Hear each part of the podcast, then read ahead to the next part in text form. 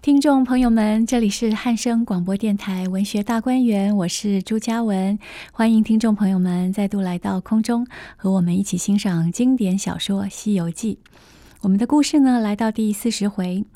上一回跟大家提到啊，唐僧师徒一行人呢，已经呃撤离了乌鸡国哈。离了乌鸡国之后呢，嗯，大概有半个多月的光景吧，又走了一段路，忽然又见一座高山。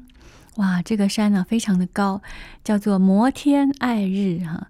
摩天就是我们现在一般说的摩天大楼的摩天，那爱日呢，就是已经阻碍了，遮挡住了太阳了。这个山竟然有这样子的高耸啊，眼看着是有一点过不去的态势。三藏法师马上心惊啊，心里面受到很大的震惊啊，惊讶惊吓。急忙兜住了马缰啊，马的缰绳，然后呼唤行者。行者就说了：“师傅，叫我做什么？有何吩咐啊？”三藏法师就说了：“徒弟啊，你看前面呢，又有一座大山峻岭，咱们需要仔细提防，恐怕一时之间又有什么邪物啊来侵扰我们呢。”哦，原来啊，师傅是担心啊，这么高大的山里面呢，可能又有一些邪魔歪道，有一些妖怪啊，来呃进行拦阻。行者当然是呃不畏惧的，笑着说：“只管走路，莫再多心，老孙自有防护。”那长老呢，听说了，只管宽怀哈，就只得宽怀了哈，也无奈哈，就只好相信孙悟空了，加鞭策马。奔到了山岩之前，一抬头一看呢、啊，果然十分险峻。啊，小说里面呢，这个地方就来了一段骈文，说高不高，顶上接云霄。这山呢，要说高呢，没有很高了，但是呢，已经接到天上去了。嗯深不深，见重如地府。那它也有深的地方，深到已经呢，接到了阴曹地府了哈。啊、也就是说，山涧啊，溪流啊，很深的意思，看起来就已经接到阴曹地府这样的态势。接下来说，山前常见古嘟嘟的白云啊，呃，热腾腾的黑雾啊，所以山前呢有白云，有黑雾。红梅翠竹，绿柏青松。那山后面有什么呢？山后有千万丈的霞魂灵台，哈，就是万丈深渊。霞魂就是挟持、胁迫你的灵魂，让你的灵魂呢受到很大的恐惧啊、威胁啊这样的感觉啊，就是因为呃万丈深渊嘛，哈，呃，实在让人觉得心惊胆战吧。那在这个呃霞魂的灵台啊，高台的后面呢，有古古怪怪的藏魔洞，洞中呢有叮叮当当的滴水泉，那么泉水底下呢有弯弯曲曲的流水涧，又看到那跳天戳地的献果园。什么是献果园呢？就是呃一种猿猴，它在捧着果子，好像要拿给你一样献。呈现的献哈，就把这个果子献给你啊，所以看到很多的猴子呢，啊，在这个期间呢，跳上跳下的，压压叉叉的带角鹿哈，呃，鹿呢，如果雄的鹿呢，头上有角的话，就压压叉叉哈，丫头的丫啊，我们平常用的刀叉的叉，压压叉叉的，很形象化啊的形容词，说明这样有头上长角的这个鹿呢，到处冲来冲去。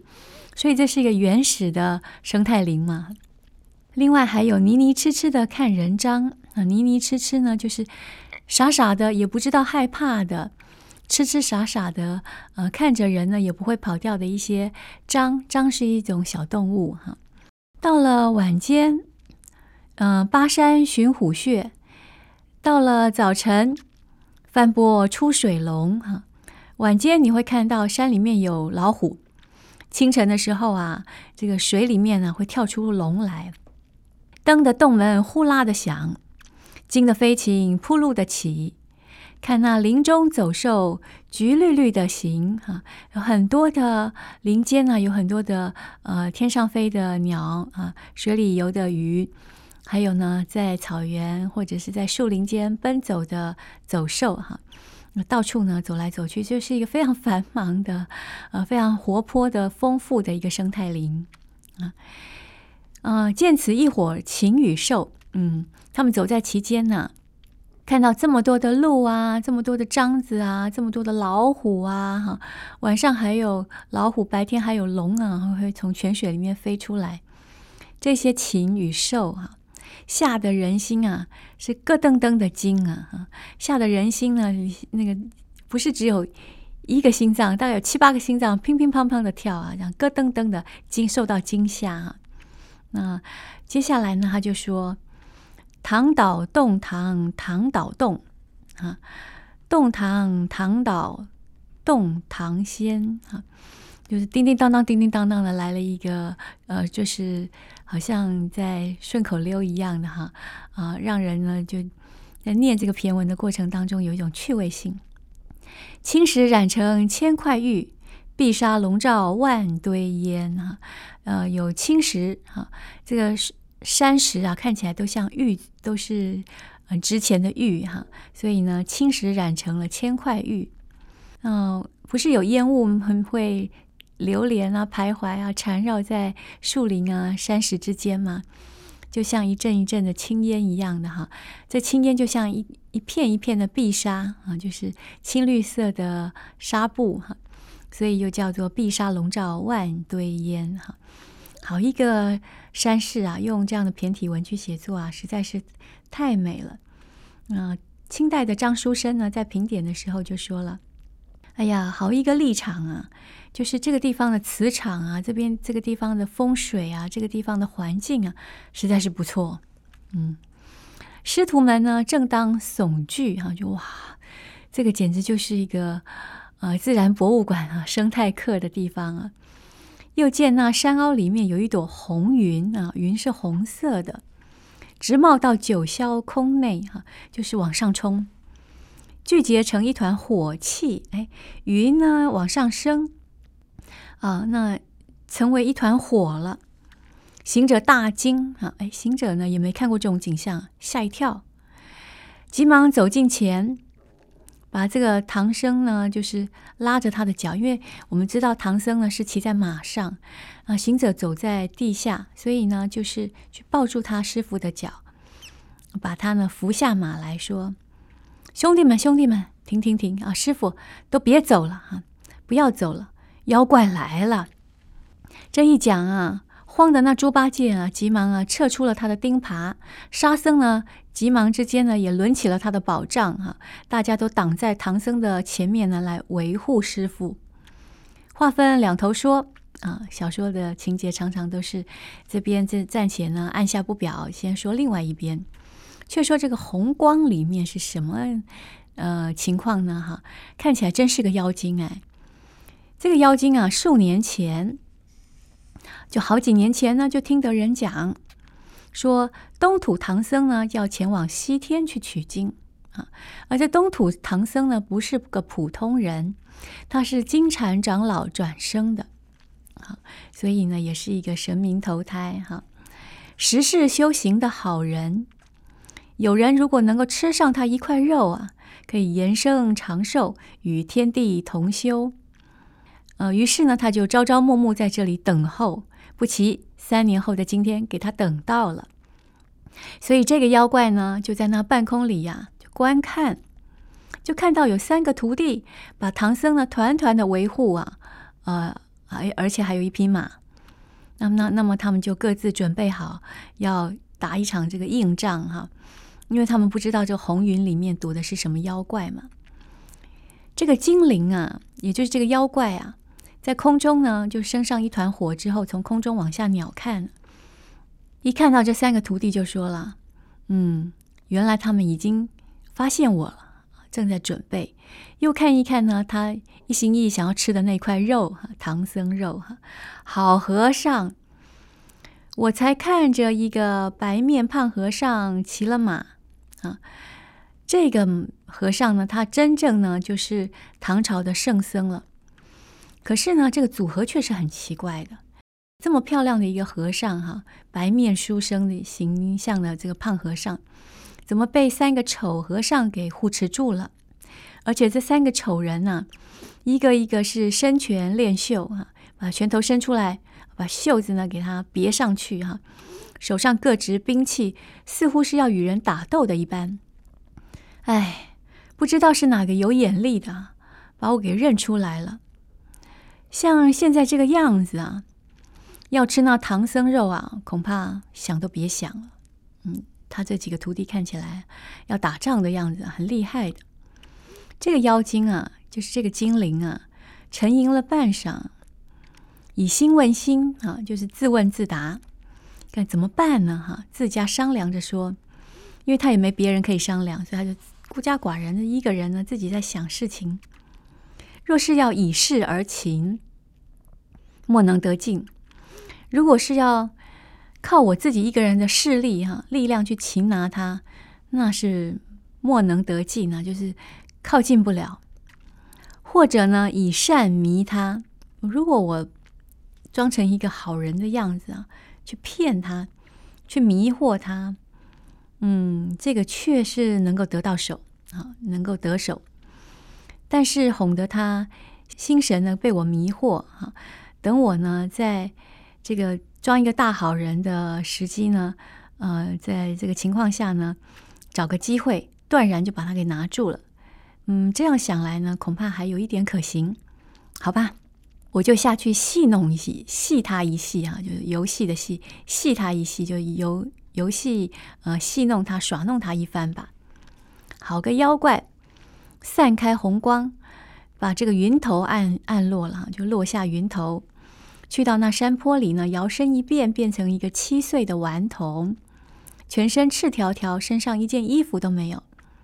将个麻绳呢来捆住了自己的手脚，把自己吊在一棵松树的树梢头，然后口口声声就说：“救命啊！救命啊！有没有人来救我啊？”却说这个孙大圣啊，抬头一看，啊，看到那红云呢散尽，火气全消，便说：“师傅，可以走了，我们再往前走一点吧。”唐僧说：“你不是说妖怪来了？”那我们怎么敢往前走呢？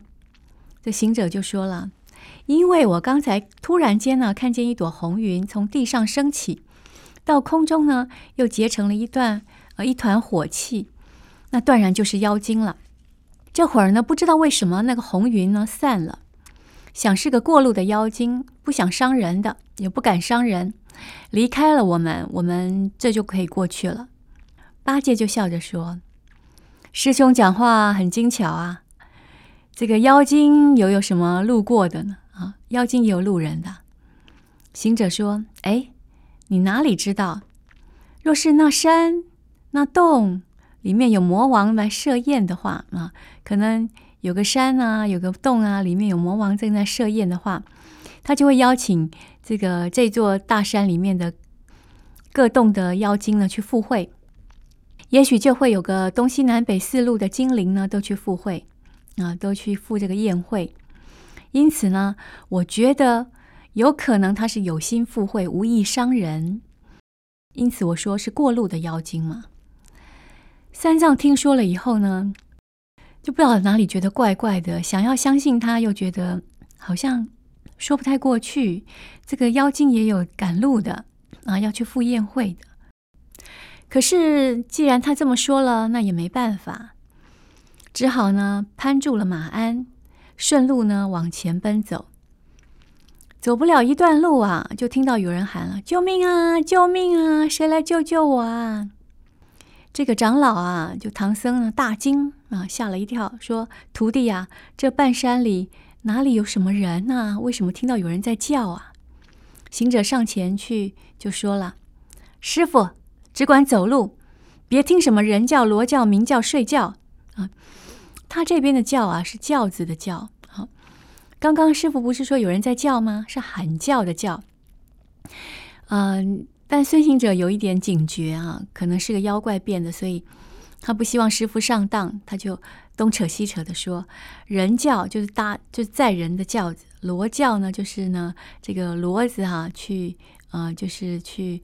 呃，搭搭载的这个轿子，鸣叫、睡觉，哈，呃，就随便乱扯了。明呢，大概就是说有点像那敞篷的哈，可以开天窗的那种轿子啊，呃，在《红楼梦》里面称为亮轿哈，就是天亮的亮，呃，就是呃没有一个遮遮盖的呃棚子哈，可以让坐在轿子上的人呢看到外面的街景啊和风景，这样的轿子呢叫明轿或者是亮轿，啊，还有睡觉的，这就就胡扯就扯到另外一边去了啊，这个所在。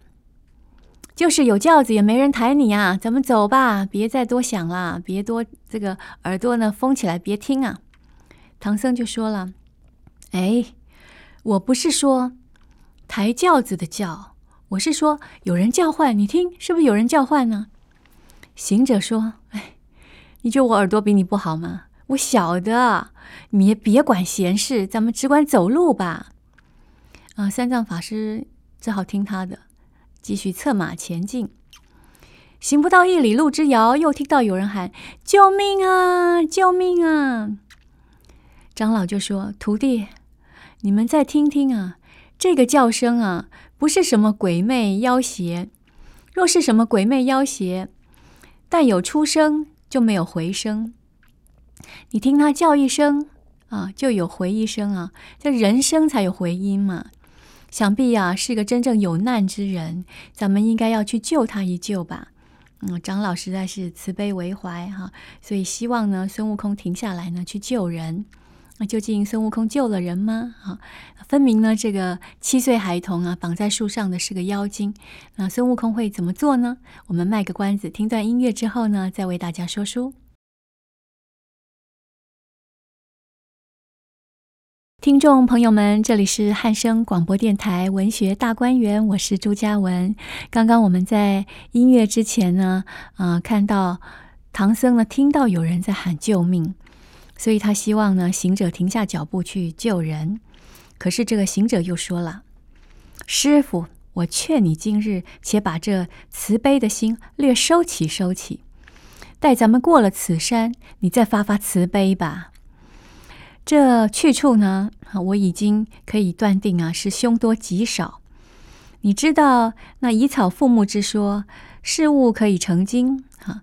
你知道吗？很多事物啊，在这个山里面呢，哈，呃，像树木啊、山石啊，都可以成精啊，都可以成妖怪的。诸般还可，有一种蟒蛇啊，修得年远日深，就成了精魅啊，善能呢知人的小名儿。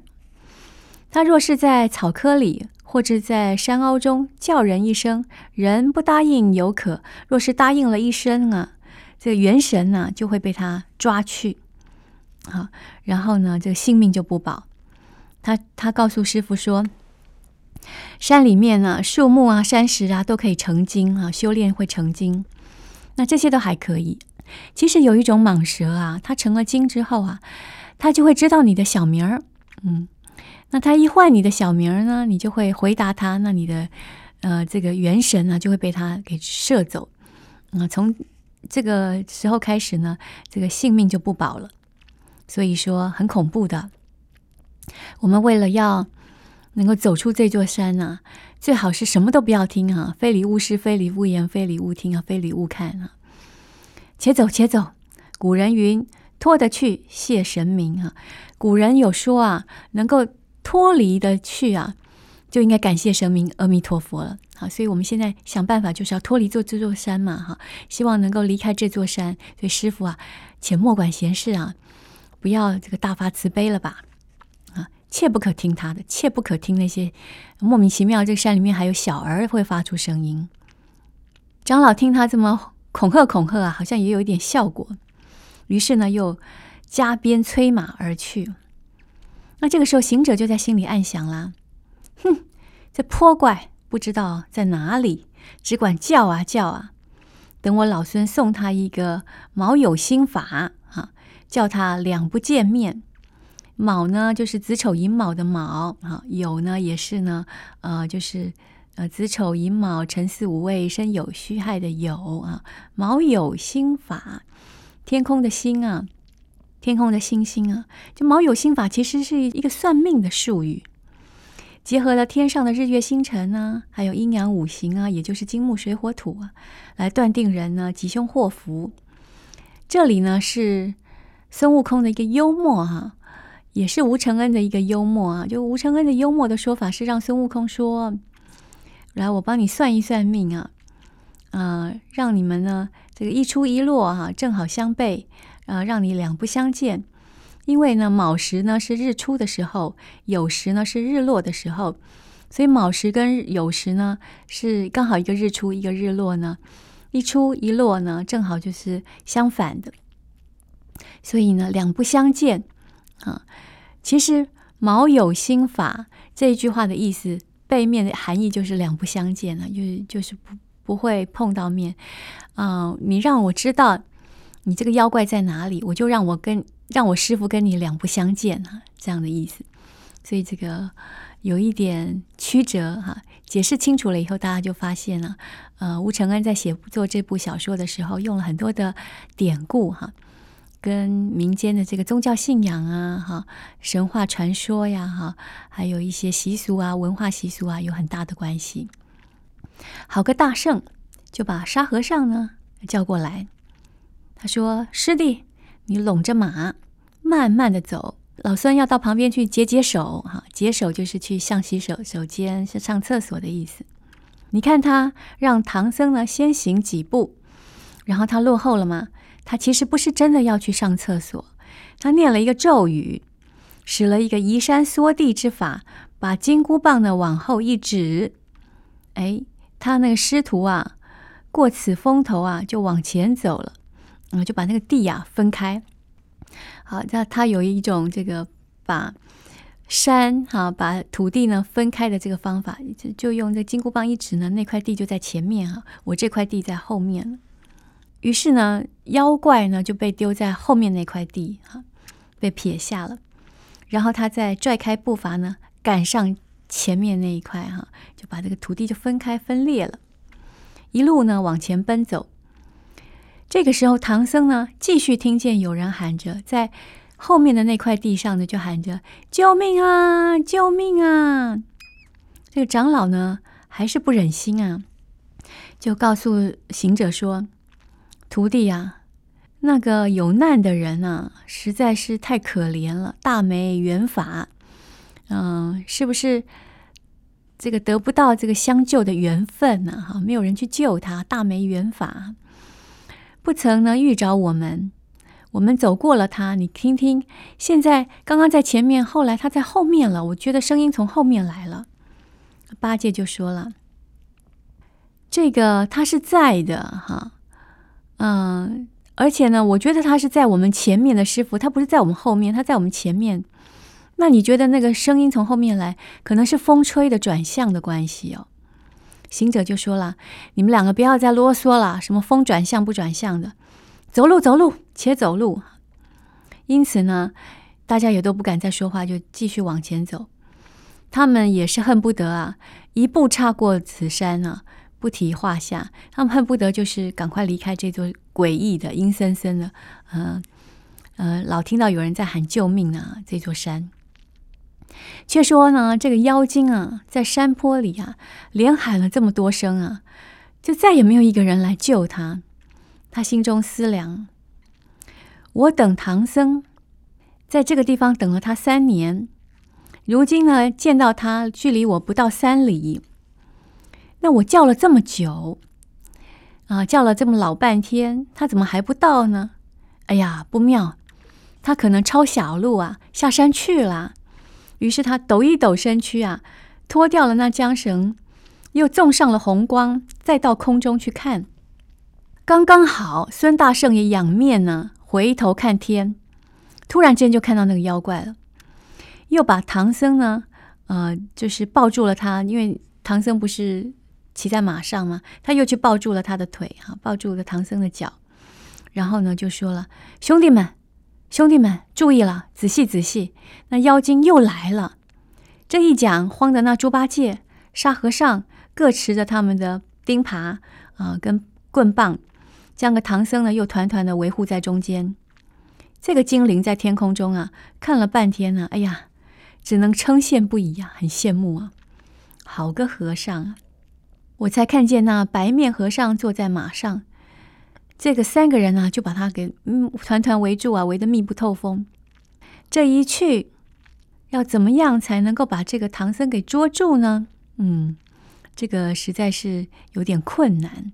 嗯，可是如果不是不想办法去捉住他的话，那不是枉费我在这边啊苦苦等了三年吗？于是又按下了云头，又恰似前番的变化。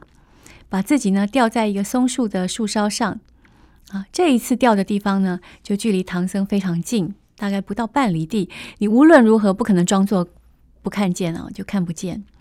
却说呢，这个孙大圣呢抬头再看的时候呢，那红云呢又散了，因为这个妖怪又下来了嘛，啊，那就跟师傅说：“好了好了，他又走了，我们再上马，啊，再往前进，再往前进。”三藏法师就说了。你刚刚不是说妖精又出现了吗？这会儿怎么又叫我们走路啊？那行者就说了：“那可能他还是个过路的妖精，他不敢惹我们的，所以呢，他来看一看又散了。”长老啊，有点不耐烦，他说：“泼猴，你是不是在戏弄我？正当有妖精处的时候，你就说无事，似这般呢？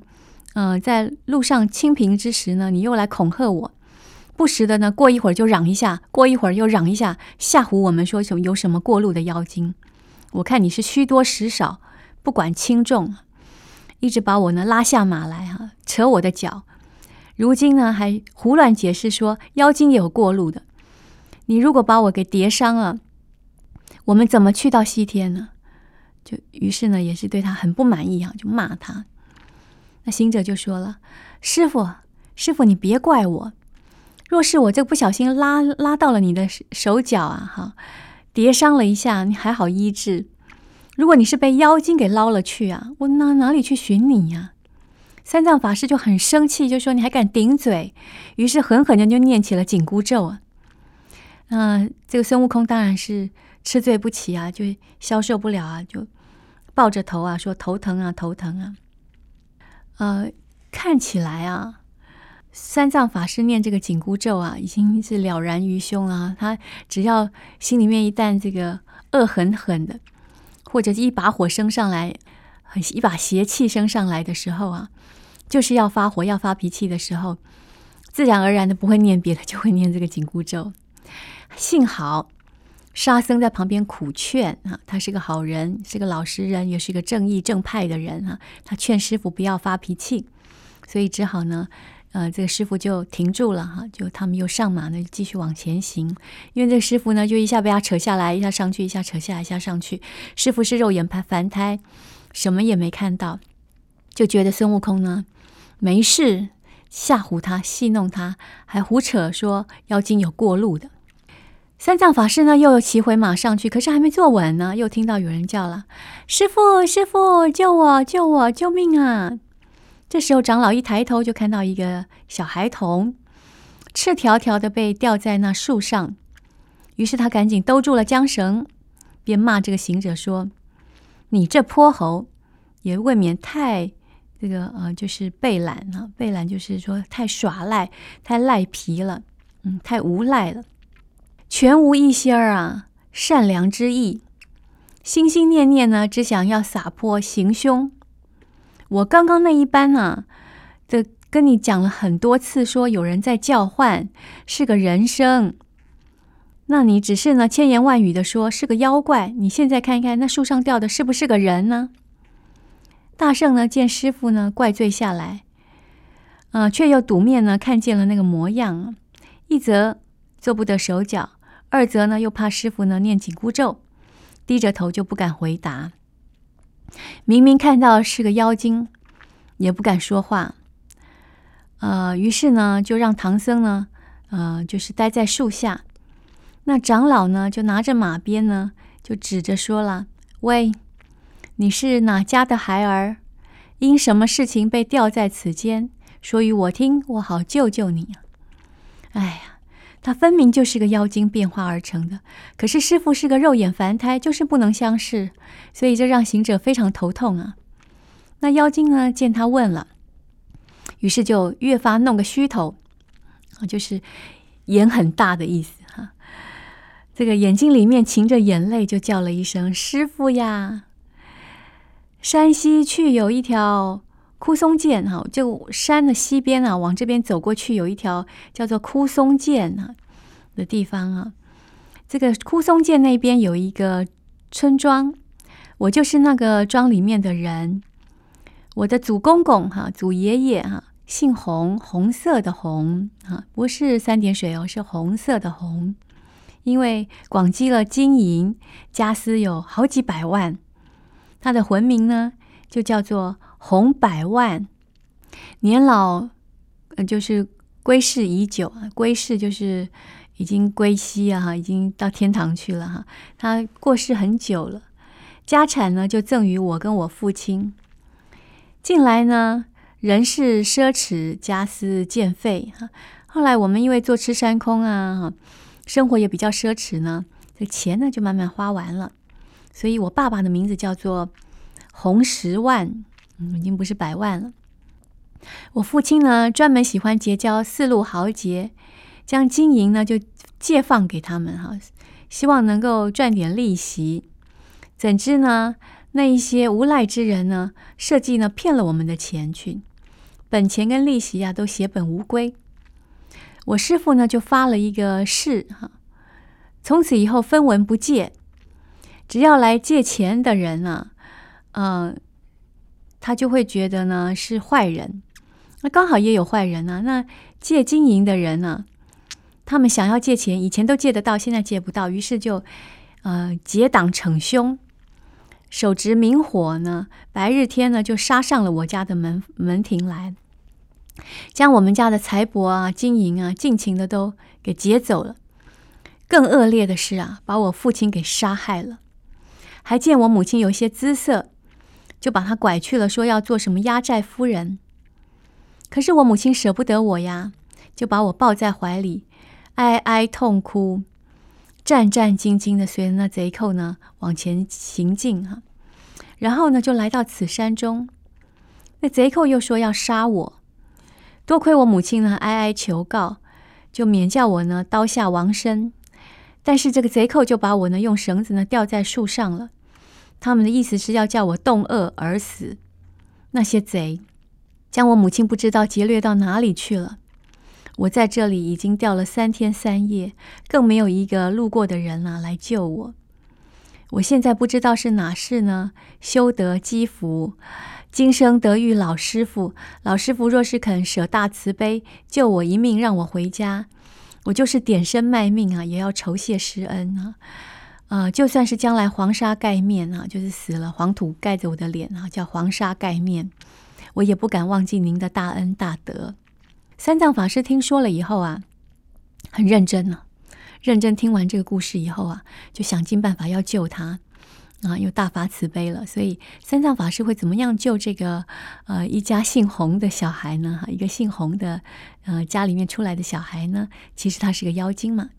我们先卖个关子，听一段音乐之后呢，再为大家说书。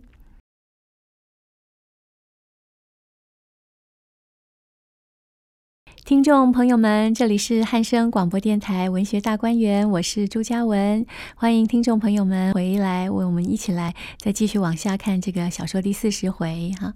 三藏法师啊，听到这个姓洪的孩子说了他可怜的身世背景，因为他眼很大哈，所以三藏法师就相信他的这个一流的演技呀哈，呃，以为是真实的事情，认了真实了，就叫这个八戒啊。解放了绳索，把他救下来。那呆子呢？法力呢就比较差，就不认得这是个妖精啊，便上前去呢要动手。行者实在忍不住了，孙行者忍不住就喝了一声说：“喂，那妖怪，你这个有认得你的嗯、人在这里吗？啊，莫要只管呢架空捣鬼哈，呃，说谎哄人啊。”你知不知道有认得你的人在这里啊？啊，你实在是有眼不识泰山啊！在我的这个面前呢，装模作样哈、啊，弄神捣鬼，专会说谎骗人。你既然家私被劫，父亲被杀，母亲被人掳走，那么救你下来可以呀，把你交给谁？你说。然后呢，你将何物呢与我作谢？哈，那你要怎么样酬谢我？你也说说看。你这谎话说的啊，这个中间啊有很多关节接不上的。那妖怪听说说，你不要忽略了这里有人认识你啊，就吓到了，心中害怕。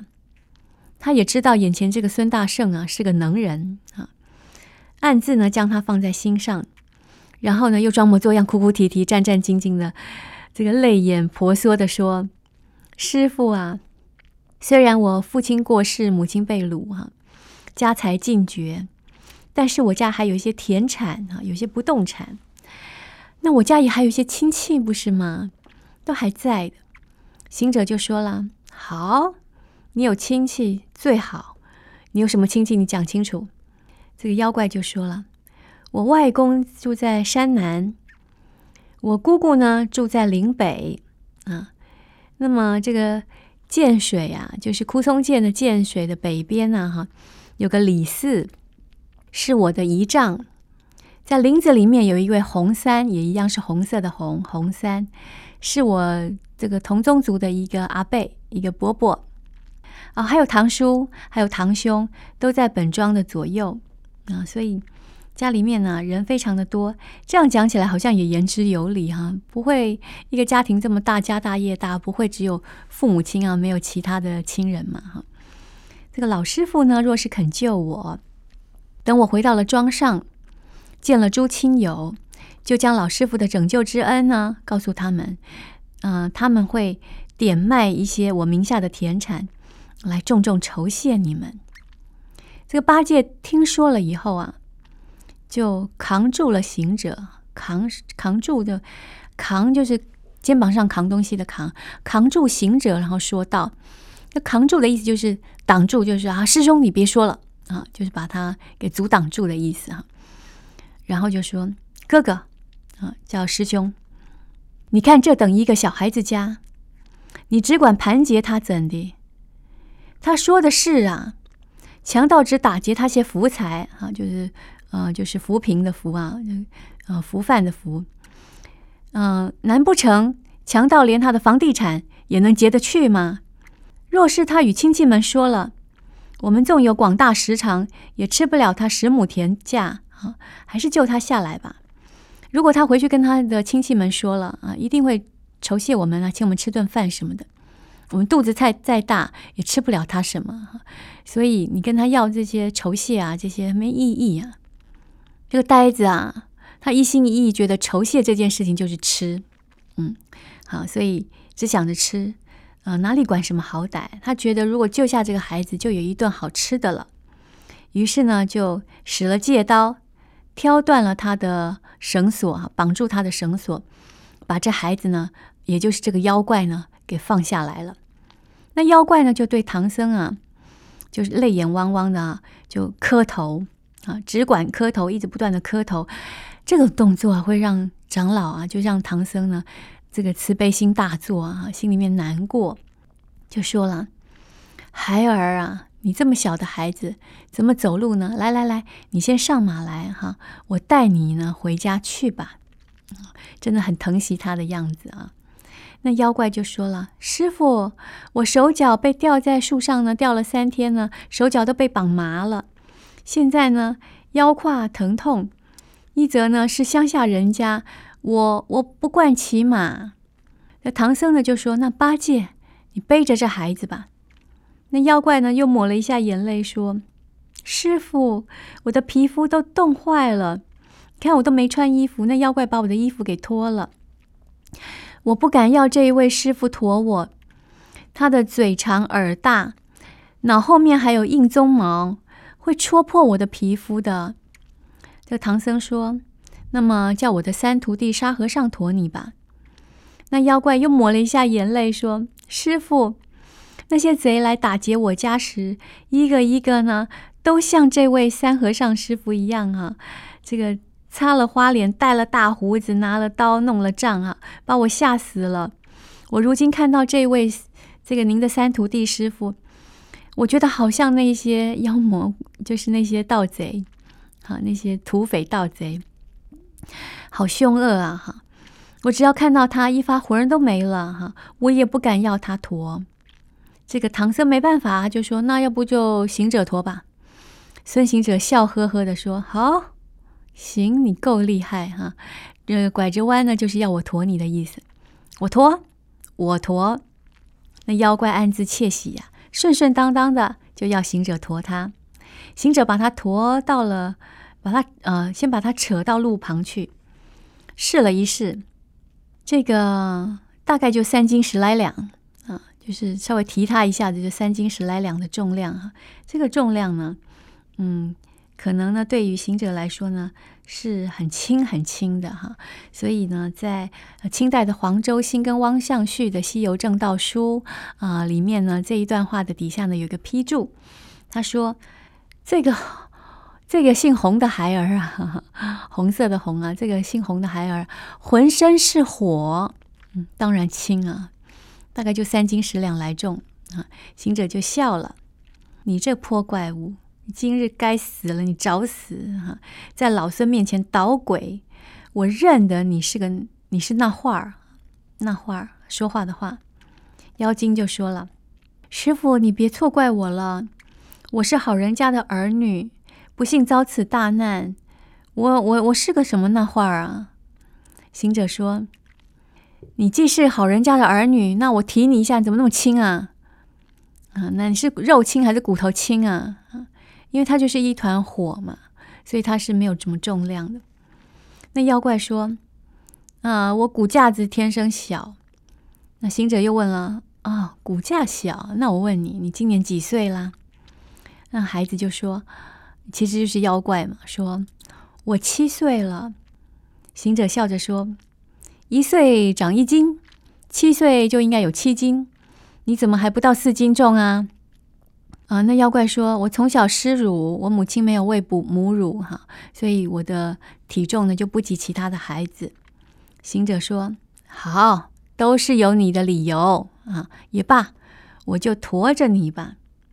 若是要尿尿，要把把，哈，尿尿把把就是要尿尿要便便的意思，哈，呃。”小孩子呢，嗯，要那大小便的话呢，当时江浙话啊明呃明代的时候的地方的方言，江浙话就是把把尿尿把把啊，也需要和我说呀啊，呃，不要在我身上呢这个撒尿啊哈，这样子的话不卫生啊，知道吗？于是呢，三藏法师呢才与八戒、沙僧呢往前走，行者呢就背着这个孩儿呢，随后呢。一进呢，往西边呢，投西而去啊，往前走。这时候有诗为证啊，说是道德高龙魔障高，禅寂本净净生妖。新君正直行中道，木母吃完撒外桥。一马不言怀爱欲，黄婆无语自忧娇。客邪得志空欢喜，毕竟还从正处消啊！在这个地方呢，他就说了，呃，这个孙悟空呢，背着呃这样的一个红孩儿呢，继续往前走呢，嗯，看起来好像是呃红孩儿呢得逞了哈，志得意满啊。那这个还未见这个分晓之前呢，哈，还不敢这么早呢下这个定论哈。要继续往前走，看看呢，呃，结局会是什么？孙大圣驮着这个妖魔，心中埋怨唐僧呢，嗯，肉眼凡胎，什么都看不出来，又不知道这个路上的这个艰险繁难，一味的就是要做个好人啊。然后他在心里面想：行此险峻的山场，空身也难行走，却叫老孙驮个人。这厮莫说他是个妖怪，他就是个好人，他也没了父母，不知道就驮着驮着要将他驮与何人呢？哎，我实在是很不耐烦了，倒不如呢把他给摔死吧，惯杀他吧。啊，惯提手旁啊，习惯的惯呢改成提手旁，惯杀他吧，就把他给摔下来，摔死吧。这个妖怪啊，他有读心术，所以呢就弄了个神通。四下里呢，就东西南北就就吸气啊，吸了四口气，呃，然后呢，吹到了行者的背上。这个时候，这四口气一吹啊，行者就觉得有千斤那么重啊。行者就笑了：“我的儿啊，你还会有这种法术啊？哈，弄了个重身法哈，就身体变重的重身法，来压着你老爷呢。”那妖怪听说了以后啊，哎，好像也被识破了，恐怕孙大圣会伤害他，于是呢，就行了一个解尸，出了元神啊，跳江起去。啊，所以呢，他就，我们就看到有两个孩儿，一个孩儿的是灵魂啊，就飞到天上去了；另外一个孩儿是尸体呢，就掉下来了哈，就没有了精气神啊，就从背上落下来了。啊，那真正的啊，这个孩儿呢，已经呢飞到了九霄空中了。猴王一发怒，就说这个是一个空尸体，嗯，把它呢在。路旁的石头上用力这么一砸，那个尸体就像个肉饼一样的砸烂了。呃，然后索性呢，还把他的四肢呢都扯一扯、拉一拉，把它拉个粉碎，就很泄愤了。那真正的这个孩儿啊，真正的妖怪呢，在空中啊，看到这个景象啊，明明看到了哈，啊，忍不住心头一把火。看到了以后，虽然对他自己没有伤害，可是他还是心头一把火。他说：“这个猴和尚。”实在是太无赖了！就算我是个妖魔，要害你师父，我还不曾下手呢。你就这等损伤我哈、啊，这么恨我哈、啊，这样重重的摔我，还把我分尸啊！还好我早有算计，出神走了，不然的话，你这就是无故伤生了。若不趁此时赶快拿下唐僧，再是这个跟他礼礼相让的话，哈，这个不是长久之计呀、所以大家看得懂吧？就是呢，孙悟空呢在心里想说，把他摔死吧。那红孩儿呢，因为会读心术，就元神就先飞走了。孙悟空发现了，哦，就剩下这么一个空尸体，于是就把他灌杀了。啊，这个前因后果是这个样子啊。所以将这个尸体呢，就摔成了一个像肉饼一样的，再把它肢解，啊，就是泄愤，因为他已经是一个。呃，就是一个空皮囊了哈，真正的元神已经走了，让孙悟空呢，呃，没着落，就更生气的意思。就在这样的情况下呢，呃，就来了一阵旋风啊，因为这个妖怪啊，他在心里想啊，我要是再跟孙悟空周旋下去的话，他是会使狠手段的哈，他是会杀人的。所以呢，我还不如就赶紧抓了唐僧吧。于是就在半空里弄了一阵旋风，呼的一声响亮啊，顿时之间走石扬沙啊，诚然是好凶狠呐！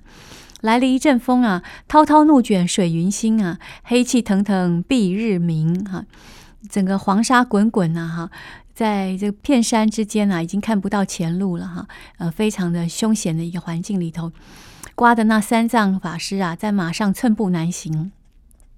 猪八戒不敢仰视，沙僧呢低头掩面。孙大圣知道这风呢就是那怪物弄的，急纵步来啊，就是啊、呃，就是赶几步啊往前走。哈、啊，呃，但是呢，说时迟那时快，妖怪已经弄个风头把唐僧给抓走了，一下子无影无踪啊，不知道射到哪个方向去了。想要追也没有个头绪，该怎么办才好呢？我们就在这个紧要关头呢，就此打住吧。刚好时间呢也差不多到了我们节目的尾声，下一次呢再为大家呢讲述精彩的故事。谢谢听众朋友们的收听，我们下回空中再会。